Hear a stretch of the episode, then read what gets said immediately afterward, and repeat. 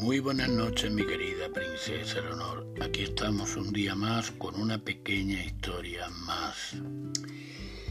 Cuentan, me cuentan, que unos pescadores salieron al mar a pescar. Poco después de lanzar las redes al agua, la lancha empezó a tambalearse y los hombres se pusieron a gritar y a saltar pensando que las redes estaban llenas de peces.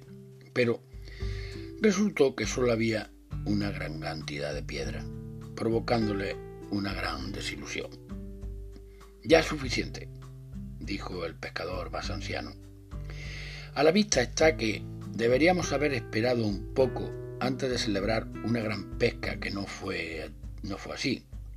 Esto puede servirnos de lección, pues de la misma manera que hay momentos de gran alegría en la vida, debemos aprender a tolerar que también tengamos tiempos de desaliento. Cada vez que tropecemos y tengamos contrariedades, como ha sucedido hoy, que nos sirva de experiencia y nos dé más fuerza para poder superar juntos cualquier adversidad. Mi querida princesa Leonor, esta historia nos enseña que en la vida a los buenos tiempos se le suceden otros malos y viceversa, y es mejor que estemos preparados para estos cambios inesperados. Muy buenas noches, mi querida princesa Leonor, y sigue sonriendo.